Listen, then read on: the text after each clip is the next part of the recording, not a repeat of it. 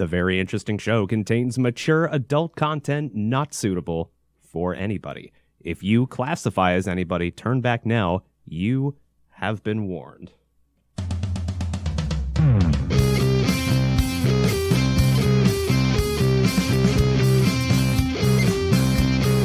Wrong.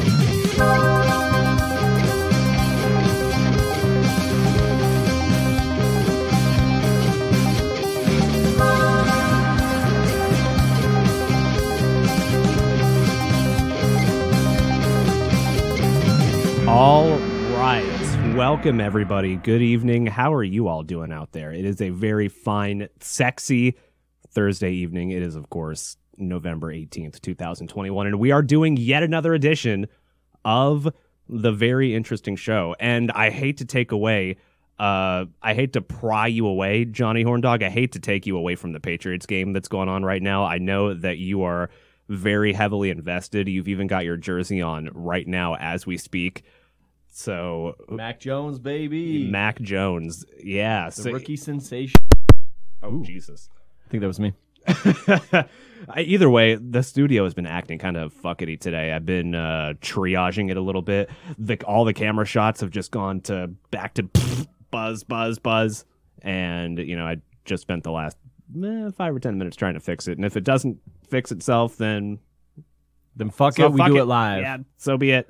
But yeah, I do hate to take you away from the Patriots game that's happening right now. Who are they playing right now? They are currently playing the Atlanta Falcons. Ooh, the Falcons. They're playing again since the Super Bowl, infamous Super Bowl. Yeah. Oh, yeah, that's right. They played before, but, every time they end up playing, Matt Ryan always gets those kind of questions like, hey, remember that Super Bowl that you fucked up? 25-point lead, remember that?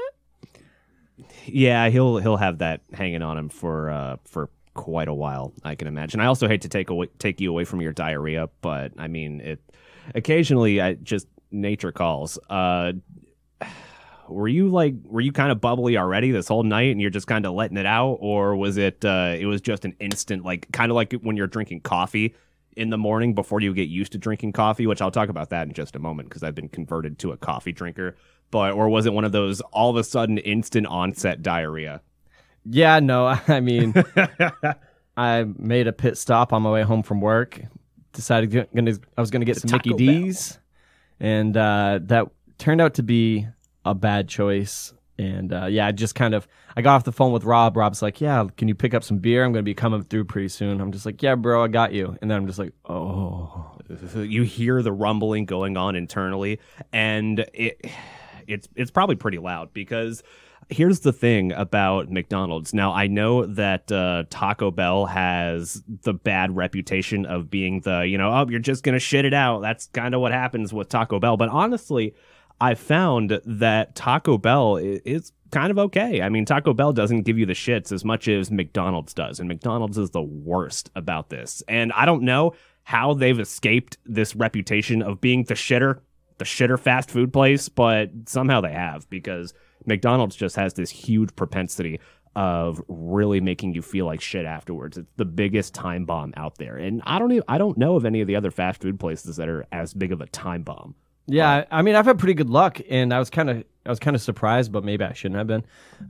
But yeah, so no, it's not a good time. I literally like crawled out of my bathroom maybe like 5 minutes to go before the show starts, crawling on my hands and knees like, please, please. It's one of those, like, every time you stand up, like, you're like, oh, thank God it's over. And you start to, like, walk out of the bathroom. You're like, nope, gotta go back. Yeah. It's like when you're hungover and you think that you've, like, let it all out for the last time. And you're like, oh, thank God, this feels so great. And then 5 or 10 minutes later, you're back. Oh, yeah, no. Yeah. It won't stop. Did you change up your order at all? Or did you just kind of go with the same thing that you normally get, and that's why you're so surprised at the shittiness? Yeah, I mean, literally. I always change up my order, so I don't know. It's just dealt a bad hand this time. But do you do that at all the other fast food places? Do you have set orders when you go to a certain fast food place, or do you actually kind of browse the menu a little bit and go, I wonder what I'm in the mood for today. Wonder what's shaking today at the whatever fast food place you go to. It doesn't matter where I go. I'm always trying to mix up the order. I'll have my favorites and things that I'll kind of frequent, but if there's, I'm a sucker for like the limited time items or like a brand new menu release. I'm like, I got to try it. It's brand new. It's only here for a limited time. They always get me every year with the McRib. I think we talked about. I was going to ask you if you've had the McRib yet this year. Yeah, no, it's terrible. Just like it has been for the last couple of years. It just isn't the McRib that we remember. Justin's on the YouTube chat says Taco Bell has the stigma because the beef they used to use was low quality and very greasy. Yeah, somehow, I don't know if this was a problem back then. Did you, Justin, or did anybody else listening used to have this problem with Taco Bell? Maybe it's one of those situations like Domino's where they're known for just being absolute shit. And then all of a sudden they come out and they change the menu like how Domino's did a few years ago. They changed the entire recipe for their pizza. And then all of a sudden Domino's is actually kind of okay. I don't mind Domino's now. Is it? I don't know. Maybe Taco Bell is one of those situations too where they... It's kind of interesting, though, because you can't almost escape that kind of stigma, that reputation. Once you've established it, that's your identity. It is. And it's really hard to kind of get out of that. And I think Taco Bell is a great example of that. And yet somehow they still have the bad stigma, kind of like how Domino's still has the bad stigma of being the worst fast food pizza chain, which honestly... I got a hot take here, which is that I don't think Domino's is the worst. I think that Papa John's is the worst. I'm not going to lie, because there's something about... Okay, so to be fair to Papa John's, they do have that garlic butter sauce or whatever the hell it is that they put in the pizza. And the pepperoncinis, that gets your brother. Yeah. The pepperoncinis, like he's a sucker for those, but... Yeah, no, I'm in agreeance with you, actually. It's really? Not, yeah, no, I'm not a big fan of Papa John's. Me either. The pizza just kind of falls flat to me. I don't know. There's something... I don't want to say that it's tasteless, because obviously I'll slam a fucking pizza no matter where it's from, even if it's from Papa John's, because, you know, how you doing? It's a pizza thing. I got to. But I don't know. Which one's your favorite, actually? I got a lot of shit for this recently, but I really like Pizza Hut. Me too. Pizza Hut's also my favorite. Very nice. What the thing is... about Pizza Hut is that it's the perfect amount of greasy. Like with Pizza Hut, you can actually take a slice and just kind of wring it out, and the oil, the grease will drip all the way off the fucking pizza. And give me all that grease, give it to me, please. It's almost one of those pizzas where you just put like an entire paper towel all over it, and you're just like just trying to clean it up any way that you can, but I don't know. I'm not a huge fan of the grease, but for some reason, there's just something in that sauce. I think it's the sauce that does it for me. Yeah, the sauce is really good too. And plus, the crust. I'm not a big crust guy. I hate crust. I usually don't eat crust. I'm usually that guy that throws away the crust, but I don't know. For some reason, they just do it for me. Yeah. Plus, it also helps that Pizza Hut was the OG stuffed crust, and I think that was the thing that suckered me into Pizza Hut. And that tends to happen with a lot of things in life. The reason that a lot of people form a lot of like deep-seated opinions and likings, and this goes the other side too, this goes towards hatreds as well, but the reason that they fall into these strong like or dislike patterns without necessarily thinking about it is because they got attached to it at a very young age, and then that feeling of loyalty towards maybe not the brand or towards anything,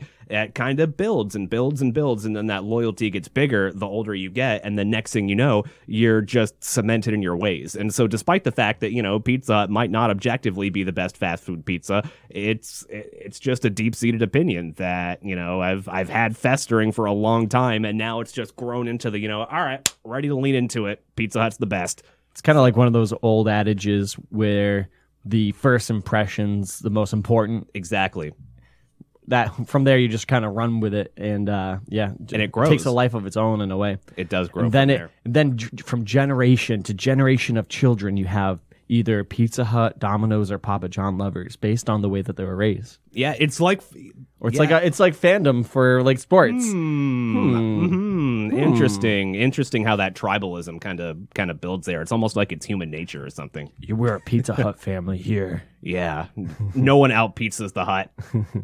Justin says in the YouTube chat, Papa John's crust is like cardboard. Yeah, it's not good. It's not good. And it has really bad reheat value, too. That's the thing. You can't reheat a Papa John's pizza and have it be anywhere near as good as when you first got it. Whereas, obviously, you know, the quality of pizza when you reheat it from anywhere is going to downturn. But when there's something about Papa John's pizza that just does not translate to it being reheated. It still feels like no matter how hard you reheat a Papa John's pizza, you'll stick it in the toaster oven or the oven or whatever, however the fuck you're reheating it, and you'll either get it so scorchingly hot, it's like a hot pocket in this sense, where you'll either get it so scorchingly hot that it's almost inedible, or it'll still be cold, and that also doesn't help the crust either. The crust is just, I agree, it's a cardboardy crust, but people love it. People are sucker for the garlic sauce and the pepperoncinis. I don't know. Yeah, it's do. It's a little gimmick, but it works. It works. It does work. So I was talking a little bit earlier that I was going to talk about the fact that I'm a coffee drinker now because I had the shits a little bit today too. I know that we coffee used to poops. Give yes, yeah. Exactly. And I'm not sure if that's something that you have to get used to as a coffee drinker before it kind of goes away. It almost reminds me of the conversation. It never goes away. Uh-oh. It got to a point for me where I smell coffee and had to poop. Oh, it triggered that sense. It's like psychosomatic at that point where you're just like, oh, coffee. Oh, bathroom. You associate the two things. It's like, oh my God, when I was in elementary school and I never even thought that this association was real. And even to this day, the association to me is still kind of sus. But when I was in third grade, I went to this extended day program after school because my mom was a single mom at the time and she had to work until like 5 or 6. And so I was at school until 5 or 6. But before we went out to the playground, they lined us all in a little cute little line of little kids. Not me. I wasn't a cute little kid. I was a big old kid. But they lined us up in the bathroom and the instructor, the teacher, yeah, in front of the bathroom before we went out to the playground, they would line us all up. It kind of worked. It's kind of set up like the airport bathroom where you can just walk in and not really have to open a door. Right. But they lined us all up outside, and our instructor, which was one of the substitute teachers, because that was one of the ways that the substitute teachers got paid,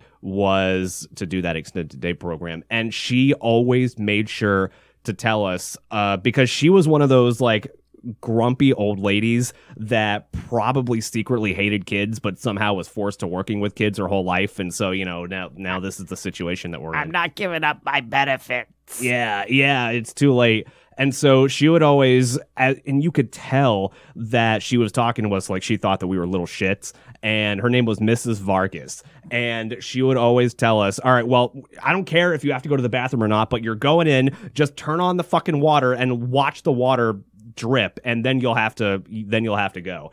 And I never understood that, and I realize now that I know that that's one of the like common things that's supposed to make you go to the bathroom. Yeah, but it's kind of smart, actually. It is, but at the same time, it never worked. It never did it for me. So I don't know if that's actually a thing or if that's like maybe an old wives' tale that people used to tell. But that's another one of those like deep-seated beliefs that you kind of grow up with once you hear them when you're young, and then you're tribally invested in that knowledge. Another benefit was she had a really hot granddaughter that was in high school. She was like in her senior year in high school at the time, and obviously us as little third grade elementary school students, we wouldn't know how to respond whenever she came in, because they separated us by grades, and they would shove us all into the fucking portables. Yeah. You know how schools used to have those fucking portables, my God. And they would shove us into one of the portables, and occasionally, it was like a little treat, occasionally her granddaughter would just show up after her high school. She would come by the elementary school and just hang out for a while, and she was a very, very good-looking person for that age, and so it was A1, prime cut. It was just like pre-boner years. Like, I don't think you had. You said this was what grade again? It was third. So actually, third grade? That depends. Might have been in the boner region. It might have been, yeah. Or if it is, then you don't know that that's what's happening to you. Yeah, you just know that it's acting a little funny. I don't know what's happening here, but those were nice little treats. It made it worth almost having to line up by the bathroom and get fucking screamed at and abused at and go turn on the damn water. But it was almost a little bit worth it. So I'm a coffee drinker now, and what happened was that in Jacksonville, I saw the Maxwell House building while I was there seeing the Bills game, the Jags-Bills game, not this last weekend, but the weekend before. And I do want to talk about that in a little bit. But I saw the Maxwell House building, and I actually put the photo of that building up on our Instagram at Simulation Radio on Instagram. And I was a little disappointed that it wasn't a real house, actually. But at the same time, it was a cool-looking factory, but I'm not going to say that it was that specifically that caused me to become a coffee drinker. It was just the lack of energy. I've had a couple days this whole week, like before, I'd say it was like Monday or Tuesday, then I went out and bought some coffee to start drinking. And before then, all of last week up until Monday, it was just low energy all day. And no matter how many fucking bangs or no matter how many Red Bulls I would slam, it wouldn't do anything. And yet I drank coffee one morning and was wired all fucking day, almost to the point where I thought I drank too much. Like I thought I might have made too strong of a pot. And you know how when you drink too much caffeine or, you know, when you do a little too much of something, you get the jitters. Yeah, right? you get the jitters so bad that you feel like you're lightheaded and you feel like you're going to go like throw up even. And I took a couple of breaks off of work to just go to the bathroom and think, oh, is it coming out? Is it coming out right now? But, you know, after that subsides and you slam a glass of water or something, I'm slowly adapting into the coffee drinking lifestyle. I'm only slowly learning that you have to maybe just drink a glass of water. It'll be fine. Walk it off. But so I'm a coffee drinker now. The thing that I'm still not used to is the shits. Like it gives me memories of talking to Gene back in the day about his bathroom schedule. And it reminds me of it every time I think of the fact that I took 4 shits today, 4 of them. And, you know, that's keeps you regular, man, as Gene would always say. It does. And, you know, I'm actually kind of learning the benefits of it a little bit because feel raring, ready to go. Like the system is cleansed out. It took coffee to get there. But unfortunately, that's how it goes. I actually kind of like it. Are you one of those people? I know that I think we've talked about this before when Justin bought that special coffee, the coffee from the last podcast. The Mothman one? Yeah, the Mothman one, which when I tried it, when he had it, it was actually really good. Yeah. It was fucking delicious. And I kind of like black coffee. So I don't know. Also, if you're out there, please let me know how you drink your coffee because I want to get maybe a survey out there of how everybody drinks their coffee. Are you a black coffee heathen or do you kind of like the fixings in it a little bit?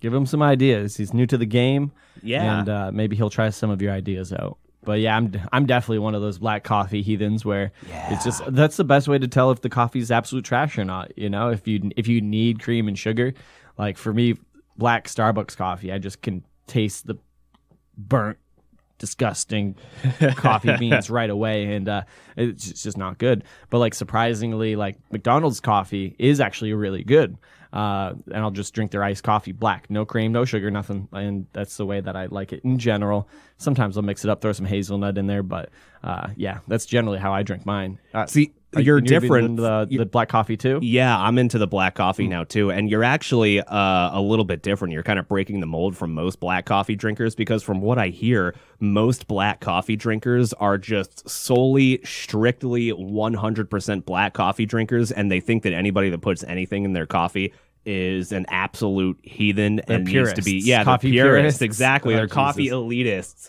They need to be sent straight to the gulag for daring to put anything in their coffee, right? And so you're actually willing to kind of change it up every now and then. Hazelnut's your favorite flavor, right? For the flavor, and yeah, my mom always used to get it, so I think there's a little bit of a nostalgia kick to it for me. But my mom likes French vanilla, which it's kind of okay, but I think I'm a hazelnut enjoyer too. Oh, hazelnut flavored ice cream is really good. Oh yeah, hazelnut flavored anything. Look, underrated. It's not just a coffee flavor. It's a damn good flavor for anything.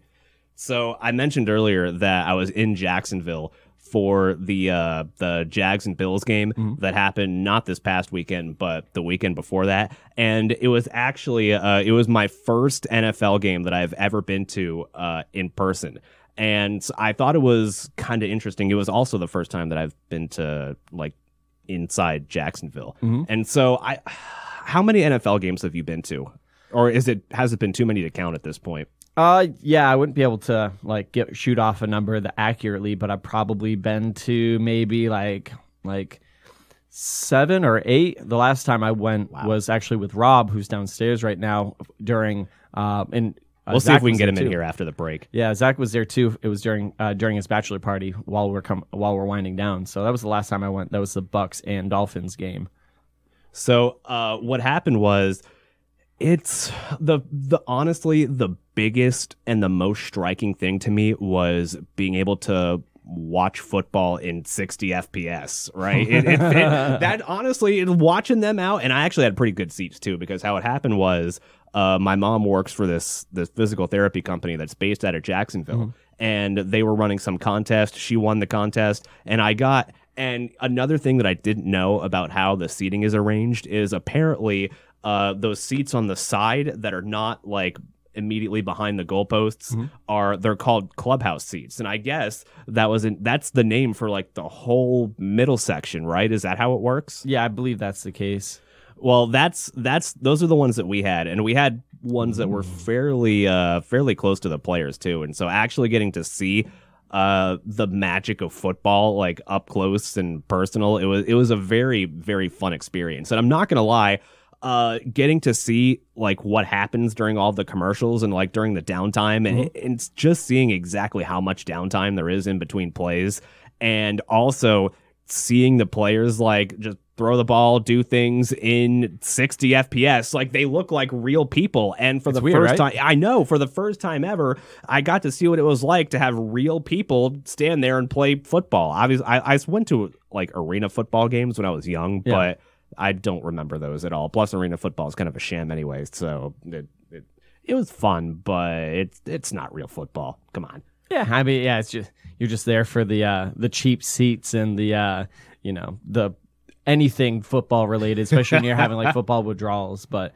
yeah, how was that game? Because that was a complete shocker in terms of the Bills being on top of the AFC, I'm pretty certain. Yeah, the Jags won that game. The Jags had only won one game prior, I'm pretty sure. And then the Jags come out, beat the Bills. What was that like? It was a 6-9 score, and it was game was all defense. It. Do you appreciate those kind of games? I actually do, kind of, because it was interesting to kind of follow the dynamic of, especially in person, and seeing the guys move the goalposts for the first down line. Mm-hmm.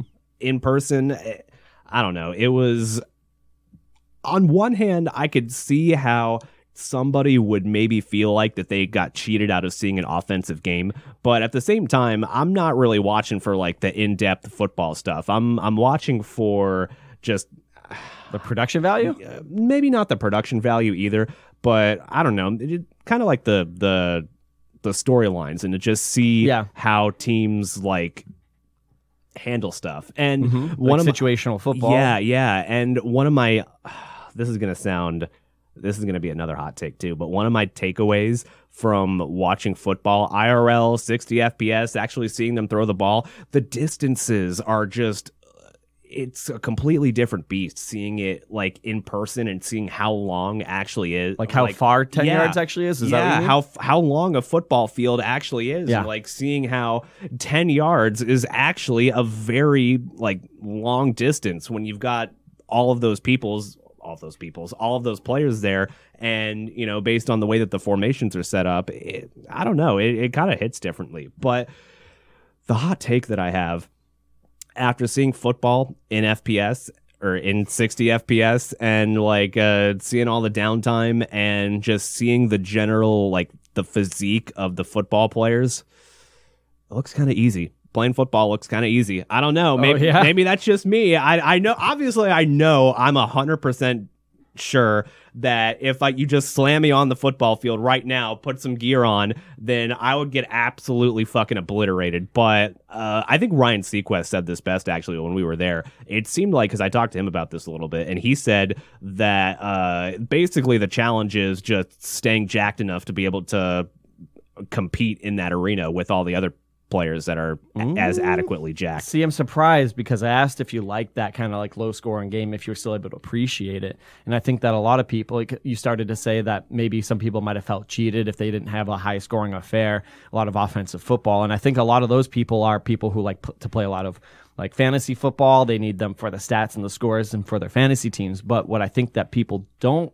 really realize, people who aren't real in-depth football fans, are really able to truly recognize the chess match that's going on in a game that low scoring. You think that you need to be the most jacked person to be able to stop the other dude, but what you're not seeing is the mental capacity it takes to make sure you're in the right position, that you're calling the right plays, that you're calling the right audibles when they come out in certain formations, and it's a huge chess match that's going on. So that's where people who watch a low scoring game and don't enjoy it, they're more like, they like fantasy value, they like splash plays, but they don't really truly appreciate the strategy behind it. They just want the big dopamine hit, and they don't really want to see the strategy that goes behind it, honestly. And I'm not saying that I agree fully with that. It's just, that was my first impression from seeing like the outsider's point of view and seeing it from the first time. And obviously, like, I know the level of strategy that goes into football, and it's just, it was just an eye test, basically. Like, obviously not knowing,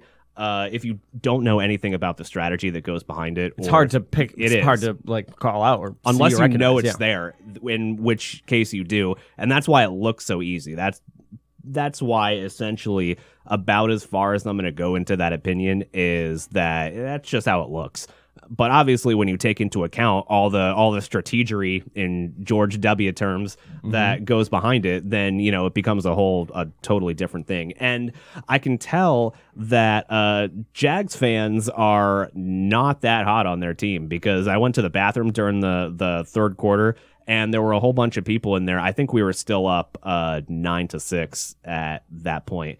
And the game did come down to the last drive too, which I don't exactly remember how that went, but it was an exciting moment. But there were people in the bathroom that were talking about how the general mood was not great. It was essentially the akin of like, all right, well, we take those wins, we take them because our team is just such shit that, when we get an opportunity like this, sure, okay. And that was the general consensus among all the Jags fans. So, Jags fans, you gotta have a little bit more faith in your boy Trevor Lawrence. I mean, I know that he's probably the only moving, functional human being on that team right now, as far as I know. But I mean, it's about right. We're no, man, yeah. As a self-proclaimed NFL expert, that's just about right. So he is the only living, breathing human being on that team right now.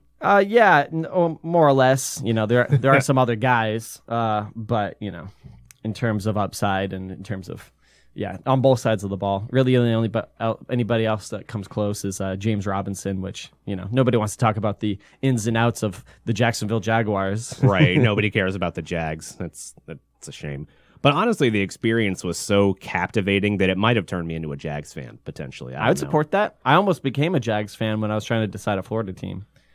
And then, of course, then Tom Brady goes over to the Bucs, and then that makes the decision real, real easy for you. Yeah, well, what happened first was all my favorite players that were on the Jags got traded away, like Jalen Ramsey and stuff. So from the team that made the top four, I don't know if they're in AFC or NFC, whichever the title match for either AFC or NFC was, that team, all the players from that team, I think it was a couple years ago that they made it to that game. Yeah, you talk about Jaguars making the playoffs. Yeah. I think they made it till like a wild card berth or something like that.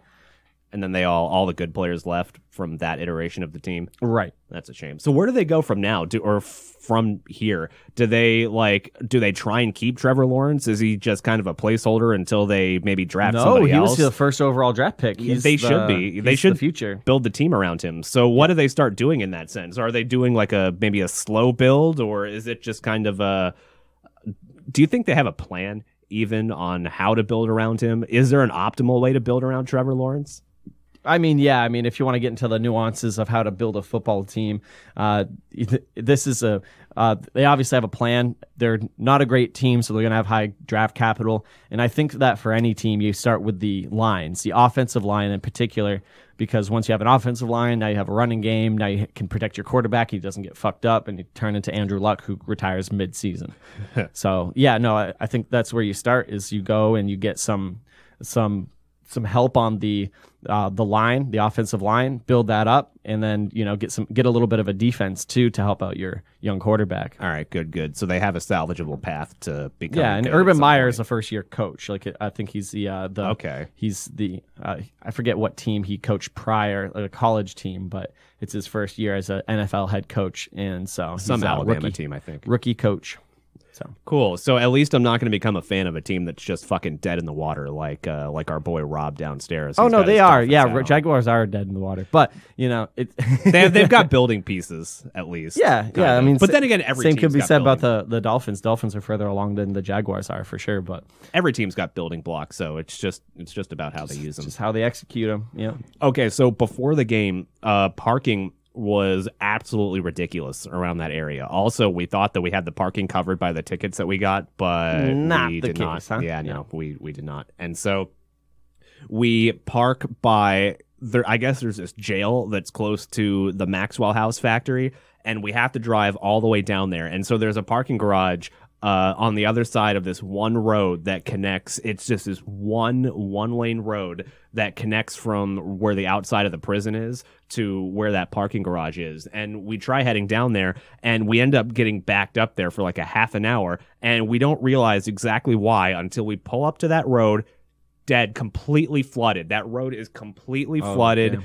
And something fucking overflowed. There was a car with its hazards on that was just sitting in the flood. Sitting in there. The owner must have abandoned it. He probably thought, all right, you know what, fuck this. I'm going to go see the game. And, you know, maybe when I come back. Free parking, but I totaled my car. And the funny part about that, actually, is that after the game, when we got back there, that whole area completely dry. It was completely dried out. Must have burst somewhere. Road was back, and that car was gone too. So I don't know how that could have happened, because that road was fucking donezo. And there was this grandma that was ahead of us that she was driving ahead of us, and so she tries to make the U-turn just like everybody else does as they come to where the fucking flood is, and they're not going to be as stupid as the guy that got stuck in there. I think some people would have tried it, though, if they didn't see that car that was stuck in there. Right. Glad that wasn't us. Fallen into that trap before. But I was so mad before we got into the game, because this old grandma, when she's making the U-turn, we're the next person to make the U-turn, so we're still behind her. She is stopping in front of every single car that is behind us, rolling down her window, trying to get their attention and go, hey, it flooded up there. It flooded up there. You don't want to go up there. And every fucking car she stopped at, every single one of them. And the cars can't do anything at that point. What are they going to do? Try making a U-turn like right fucking there with a car in front of them and behind them, and no room to make that fucking 3-point turn. she's trying her best just to be a good Samaritan, but yeah, she's like helping nobody and instead just infuriating everyone else. I know. I was so pissed. We were already like late to the game at that point because we couldn't find any parking. Yeah. And this fucking old grandma in her white fucking Dodge or Chrysler Town and Country. She fucking stops in front of every single one of those cars, and she rolls her window up, then drives up to the next car, rolls her window down. She probably fucking wheeled it around like the fucking old lady that she is, and creak, creak, creak, creak. Hey, you don't want to go down there. It's flooded. And so what are these drivers going to do? What are they going to do? They're stuck there anyway until they get to the end of the line, and then they have enough room to make that 3-point turn. So what I'm gathering is that you enjoyed yourself here. Oh, yeah. It was a great time. No. It was a fantastic time. Honestly, I'm a little bit convinced on the experience of real life football. I'm looking into maybe going to see possibly another game this season. We'll see. No, just being there in the crowds, like, it's different environment. It was great. Different. Yeah. Oh, we got to be part of that that like the inside club, like the Jacksonville.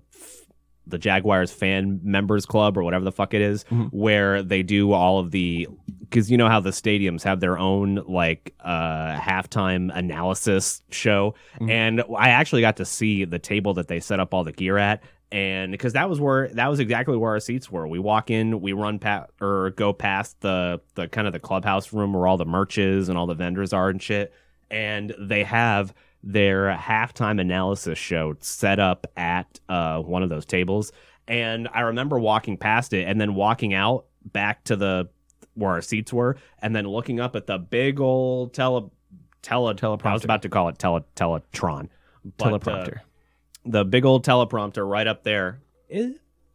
We'll go with it. But I look up there, and that's the exact thing that I just saw them recording. Jumbotron. Yeah, Jumbotron. Teleprompter is where they put the words up. Yeah, there we go. That's what I thought. But I saw them recording that thing wide up on the big old wide Jumbotron, and I thought, oh, wait, I was just there. Why don't I go back and try to be one of those people that's like just hold up a very interesting show logo like, hey, guys. Oh, yeah. Guys. Man, if we had some of that, that would have been a great place to put it. But yeah, overall, it was a great time. I very much enjoyed it. I got one of those, got a souvenir cup too. I paid $3 extra for a souvenir cup because hey, it feels free like a refills. Probably not, right? No, it was a $2 refill, okay. And I didn't even get the value because I went and bought it in the third quarter because I was just real thirsty. Mm. But now you have a cup. I've got a souvenir cup. Honestly, It'll be a good piece of memorabilia from the first football game that I've been to. But yeah, feeling the energy, it was a little bit different. And Ryan Seacrest said something too, because we were sitting next to a couple of people that were very rabid fans, and they would get up and they would fucking yell and scream every time the Jags did something decent. Every third down that was blocked, there were a lot of interceptions that game too. Every interception. They were all up on their feet, just yelling, and shouting. Yeah. And it was like, man, I want to feel as passionate as those people about literally anything ever. And I'm like, yeah, you're kind of right, actually. I kind of want that level of passion. Surprisingly, it felt like there were more Bills fans at the game than there were Jags fans, because you look out in the crowd, you see the sea of colors, and it was quite a big sea of blue. Yeah, actually, Bills Mafia travels well. Yeah, they do. My dad is a member of the Bills Mafia, and honestly, I'm going to enjoy rubbing the win in his face. He almost went, but he should probably be glad that he didn't, because they would have lost. It would have still been a good time though. Yeah, for sure. It was very enjoyable. I was looking forward to telling the story for a while because I don't know. I'm convinced. I'm hooked. I'm hooked on the football energy now. So and maybe I'm also a fan of the Jags now too. I'm not sure how that works, but I don't know. Maybe I'll take that memory and just run with it. So we do have some other stuff to get to when we come back. We are going to take a break. I'm going to try and maybe poke and prod old mob boss Rob down there and see if he wants to get his ass up here. And because there's plenty of stuff to talk about, like good old Antonio Brown, because I don't know if you've heard this story yet, but Antonio Brown is he's back in the news for doing something that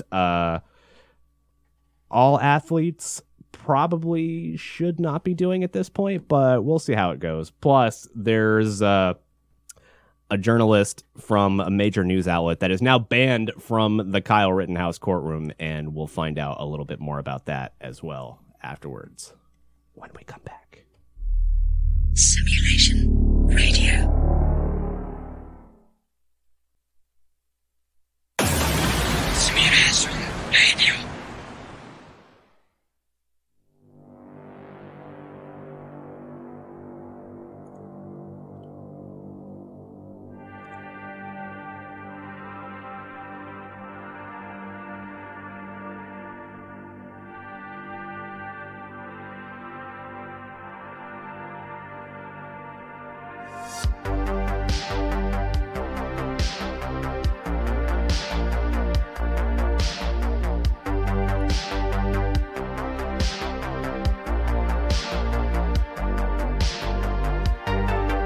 Restroom called once again for old Johnny Horndog. So you guys have got me for a couple of moments.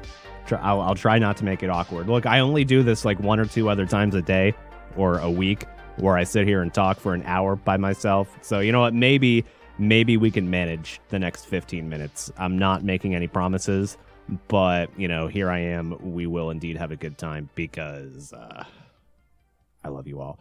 Also, I'm sorry about the Facebook stream. Facebook has been really fuckety lately about the way that the algorithm is just completely and utterly obliterating everything. And so I'll try to figure out Facebook again for next week. But for now, please be sure to follow, like, and subscribe on YouTube. It is youtube.com/simulation radio, and we also stream on Twitch in case, you know, anybody that's watching on Facebook wants to actually continue to watch. But they do sometimes. Sometimes Facebook just doesn't work. It happens. The algorithm is a little bit more fuckety. It's a little bit sensitive.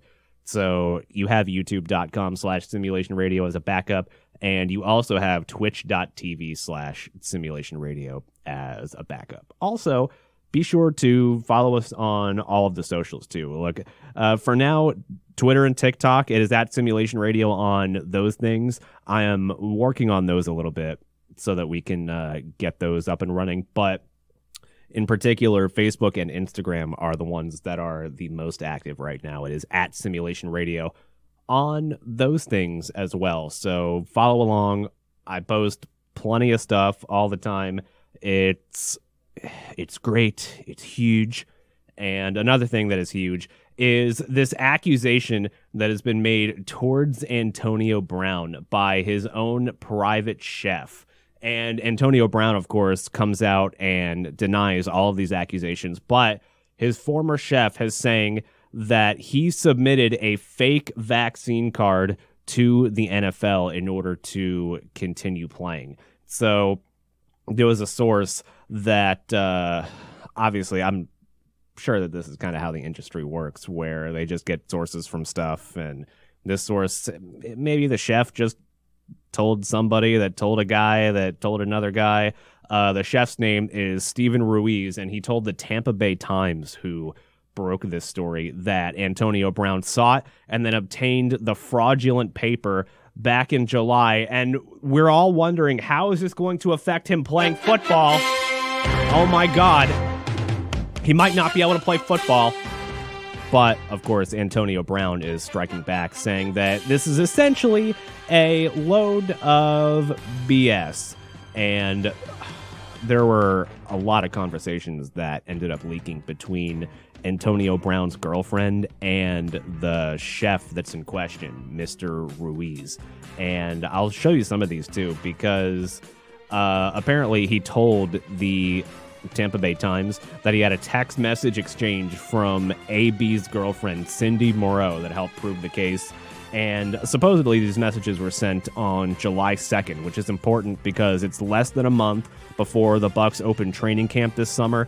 And I believe it falls in the timetable that you had to have been vaccinated by in order to play in the NFL this season, if I remember correctly. So the leaked text messages between Antonio Brown's girlfriend and his personal chef ended up making it to the LA Times, and Antonio Brown is, of course, fighting back, saying that it's a load of horse shit, and even getting the Tampa Bay Buccaneers involved in this, because the Bucs issued a statement earlier this afternoon where they reviewed all of their players' cards and said that no irregularities were observed. So this story sounds like kind of like a crock of shit, honestly. Correction too. You can a really quick correction. You can play in the NFL being unvaccinated.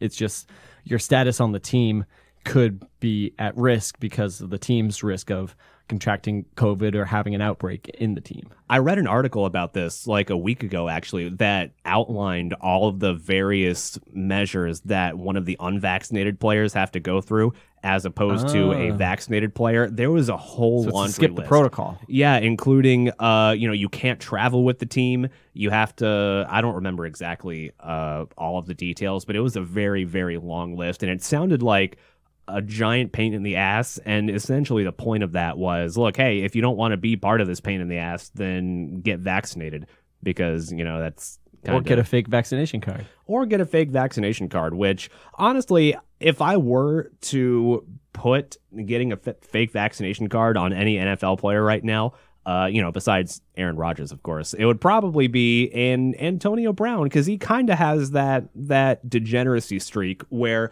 I heard this story and my instant reaction to this story before looking into it and seeing what was actually going on and then realizing that it's just kind of a crock of shit was, yeah, I gotta believe that. That sounds like something that Antonio Brown would do, honestly. But he has, of course, since denied it. And the Bucs have also denied it, which is a thing that the Bucs are going to do, obviously, because I doubt that the NFL would take it lightly or that they wouldn't get some shit if, you know, one of their players had a fake vaccination card the whole time and the Bucs knew about it hypothetically and they didn't really do anything about it. So, of course, the Bucs are going to cover their own ass, too. No irregularities were observed, according to their statement that came out today. Yeah, I'd be surprised if the Bucs knew, but you got to go to bat for your guys and kind of defend your guys and anything that's going to put your team in jeopardy or any kind of, you know, league repercussions. You got to fight for that. But so I don't blame them, but I doubt that the Bucs would know. You know, it's obviously just the private, like in-home chef. And you said his girlfriend as well. Mm-hmm. Yeah. And Antonio Brown's girlfriend. And according to the text messages, some of them that were leaked, one of them in this conversation, can you get the COVID cards? The chef claims that Antonio Brown's girlfriend said, to which he said, the chef responded, I can try. And, you know, then they go into detail about, you know, it's going to be the Johnson & Johnson and the low, low price for a fake vaccination card. What do you think that AB would have paid for a fake vaccination card? I'm guessing he'd pay, you know, he'd get the top of the line one, maybe like $200. Actually, it was $500, $500 for a fake vaccination card, which I guess, you know, as you mentioned, that's probably going to be a top of the line fake vaccination card. I wonder if there is a difference in quality between a low quality fake vaccination card and a really high quality fake vaccination card. I imagine there is, but $500 still seems like it's a little hefty of a price. Yeah, I mean, when you make that kind of money, you want to make sure that you got whatever the top of the line forgeries are. I know a couple friends who have them. I don't know what they paid, but it'd be interesting to see that kind of comparison. Yeah, obviously we would have to, if we were to talk to them, it would have to be anonymously because I don't want to out people for having fake vaccination cards, especially as we enter an age where, you know, kind of like how the Porter Robinson concert went, where we're going to, it seems like we're slowly segregating our society between vaccinated and unvaccinated, and the unvaccinated people are just going to continue to be outcast as lepers until the end of time. And so maybe we're just going that way. So, and interestingly enough, I went to EDC the last weekend and there was zero requirements for anything COVID related. So it's interesting. I think at least here in Florida with Ron DeSantis, it's probably up to the management companies that are putting on the shows. We're open, baby. Yeah, no. And I was actually surprised that they didn't require negative tests or even have something where, you know, you had to at least state it or had like a fast track. If you were vaccinated, there was like zero incentive. Were you expecting that going into EDC, especially based on, you know, the scale, previous experience that you had? Yeah, no, I definitely was. And there was somebody that I had met at a party named Paula, and she was saying that she knows someone who was working there, and they were saying that they were going to do some kind of like instant tests, but obviously that didn't end up happening. So, yeah, I definitely was expecting it, but it didn't come to fruition. Yeah, very nice. So, ultimately, it doesn't seem like we'll see kind of the consequences of what happens to Antonio Brown as the narrative of this story continues to play out. I'm curious as to whether or not he'll play this week, because supposedly he could be fined upwards of like $10,000, which I know is probably nothing to Antonio Brown, but that, I mean, to the rest of us, that a $10,000 fine for something like this seems fairly hefty. But I just don't see a scenario in which that keeps him from playing. You know what I mean? Unless if it's league mandated for it, but you know, there's got to be an investigation that takes place. They got to actually have beyond reasonable doubt that this was a intentional attempt to bypass these COVID protocols. So I don't see it happening, but I guess we'll have to stay tuned and find out. And if it's true, you're right, it'll probably take longer than a week to get this sorted out. So at the very least, I doubt this impacts him playing this weekend or tonight. He's playing right now, right? No. Oh, no, wait. No, he's on the Bucs. Yeah. He was on the Patriots. I don't know why I thought Tom Brady and thought Patriots or Bucs. And Antonio Brown was on the Patriots also, but no, he's not playing tonight. He's playing this Sunday. So I'm curious as to what's going to happen here. I don't think that's going to stop him from playing this Sunday, but you know, maybe if it does turn out that this report turns out to be true, then you know we'll see what happens. And I'm kind of curious if this story hypothetically turns out to be true, how is the NFL going to proceed with this? Are they just going to go with the fine? Are they going to start enacting the non-vaccinated protocols towards him? And are they going to start treating him like the news cycle treated Aaron Rodgers when that story came out, where he claimed that he was his holistic treatment? Yeah, his holistic treatment. Yeah. So we'll see what happens here. Oh, that Aaron Rodgers thing was kind of fuckety, because I know that, you know, Aaron Rodgers got an insane amount of shit recently for it. And I don't want to say that he deserves it, especially because the team that was attacking him, the mainstream media team that was attacking him, it all came at it from just a point of dogma and not really trying to actually accomplish anything. They see unvaccinated and they strike.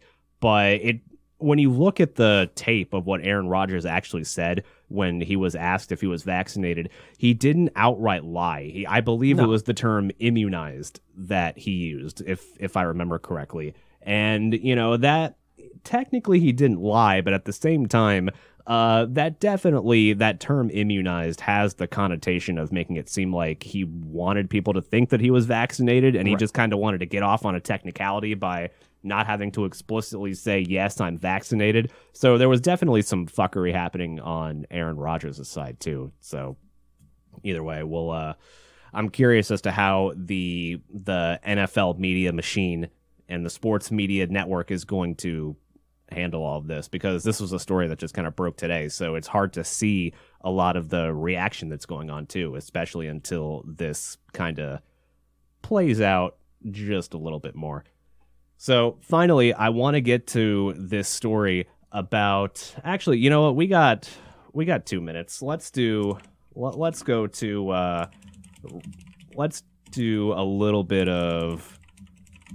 analyze a relationships question, because we got a few minutes for that. And I'm kind of trying to bring the show to a level where we're doing some more fun things rather than just covering all the stuff that's happening in the world. I would like to do some a little activities. Bit more.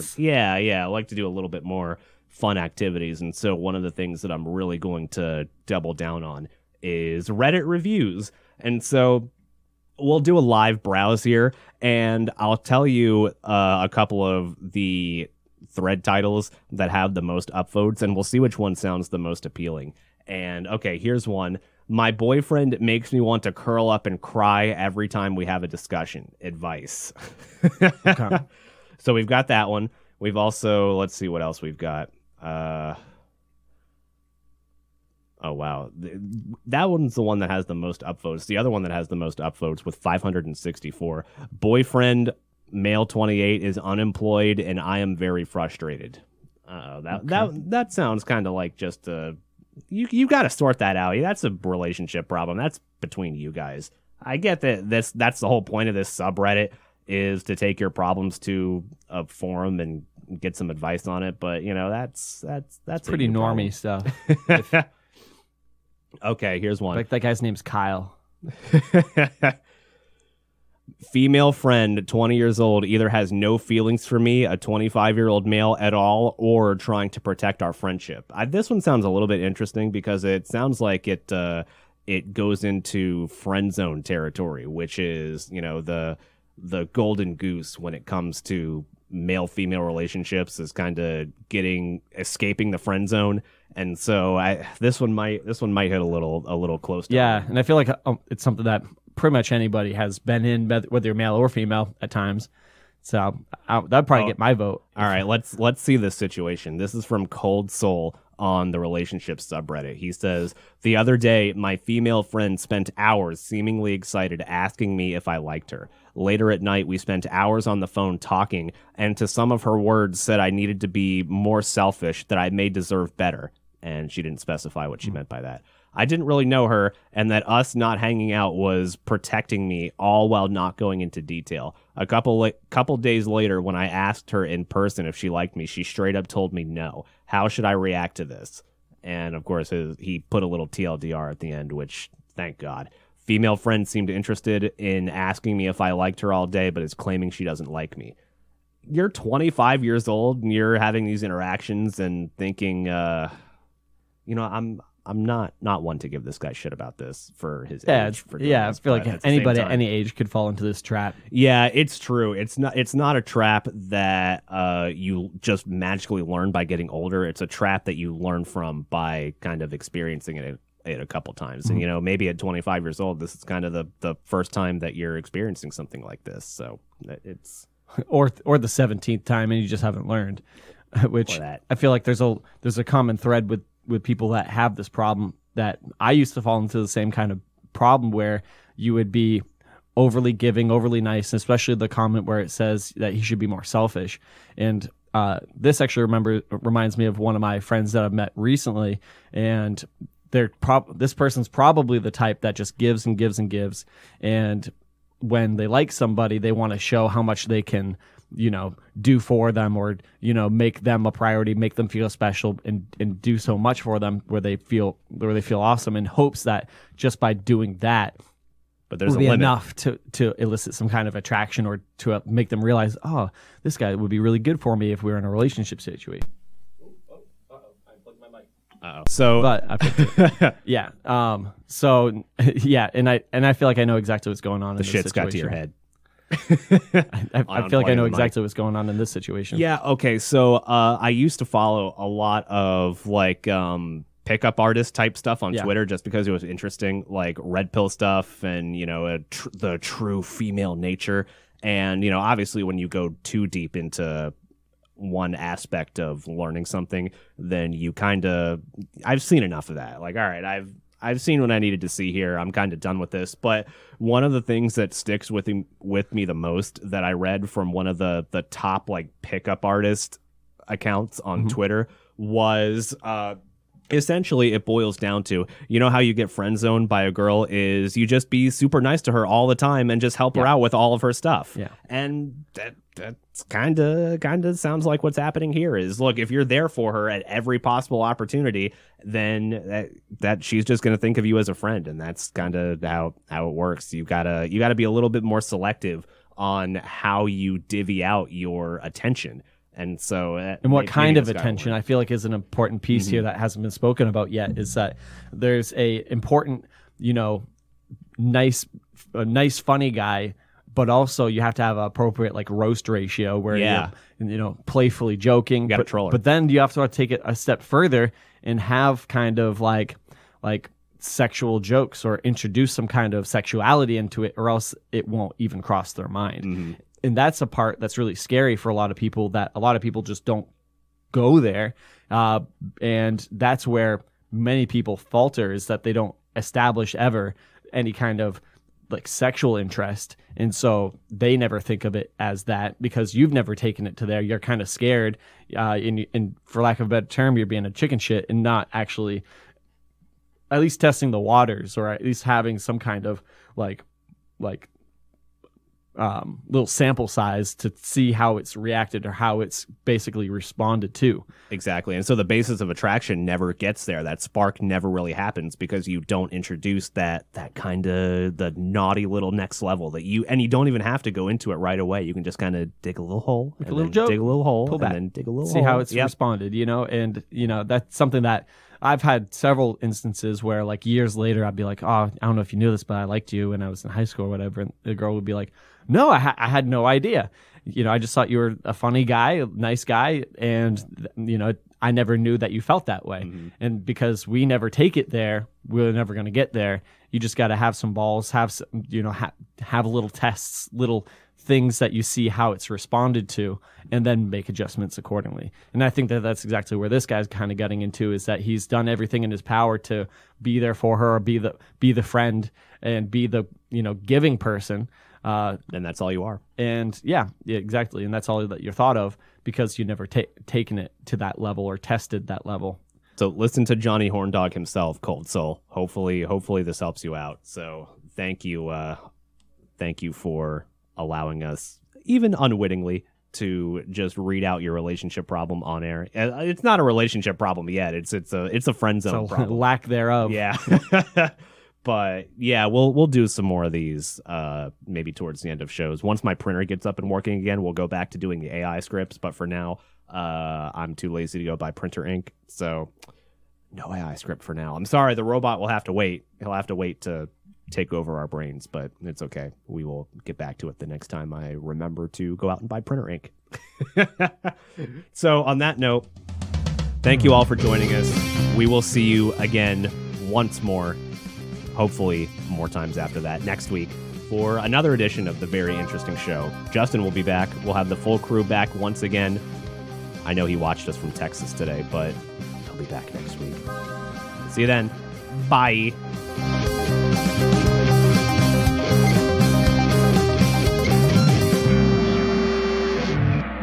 That's it. I'm out of here.